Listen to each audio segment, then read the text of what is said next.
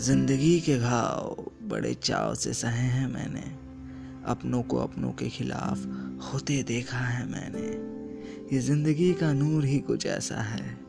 बाहर से जितनी खूबसूरत दिखती है, अंदर से उतनी ही बेदर्दी है दुनिया।